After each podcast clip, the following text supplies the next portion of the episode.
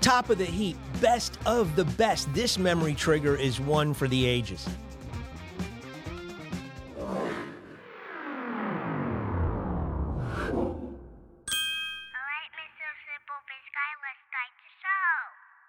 Hello, everybody. Jeff Mason, your host of Simple Biz 360 podcast. SimpleBiz360.com is our home on the World Wide Web, YouTube, IGTV, Gab TV, 28 audio platforms, Stitcher, Spotify, iHeart, Apple, Pandora, you name it.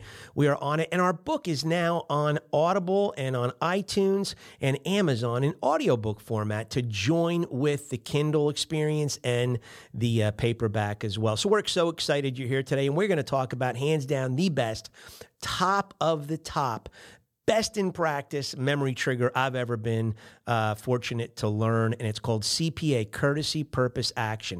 1985, in a sales meeting, my job was to write letters uh, and make sales calls on senior executives in the Wall Street area. I was uh, had a lot of built up anxiety about how to write a good bu- business letter. I didn't have much confidence in it, and the sales manager that night, Steve Arcolio, says, "Hey." Just open up with a statement of courteousness. Um, be authentic and genuine if you can.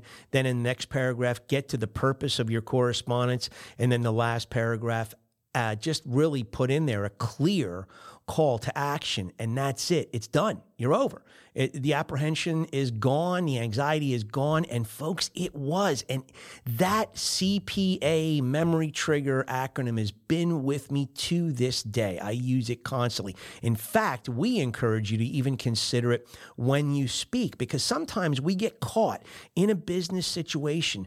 Uh, we, we might get blindsided by a question, or two more people come in the room and we didn't expect them. And all of a sudden, we're getting peppered with all these questions. And, and we can all of a sudden kind of clam up and go, oh gosh, this is getting heavy real quick. Uh, what do I do? And you know what? You can draw on this memory trigger and just comfort yourself in knowing, okay, this is this is tricky waters here, but let me just overlay these tricky waters with courtesy, purpose, and action when I respond to these people, and I'll be okay. And you will be okay. It's amazing how this pays dividends. So, just, you know, when you speak, when you write, think about courtesy, purpose, action. Train yourself on how to do it. It's just three simple um, components to that speaking um, or that writing that you're doing, and it, it'll just help you immensely. So, we're going to leave you with that today. I hope it helps you in 2023 and beyond.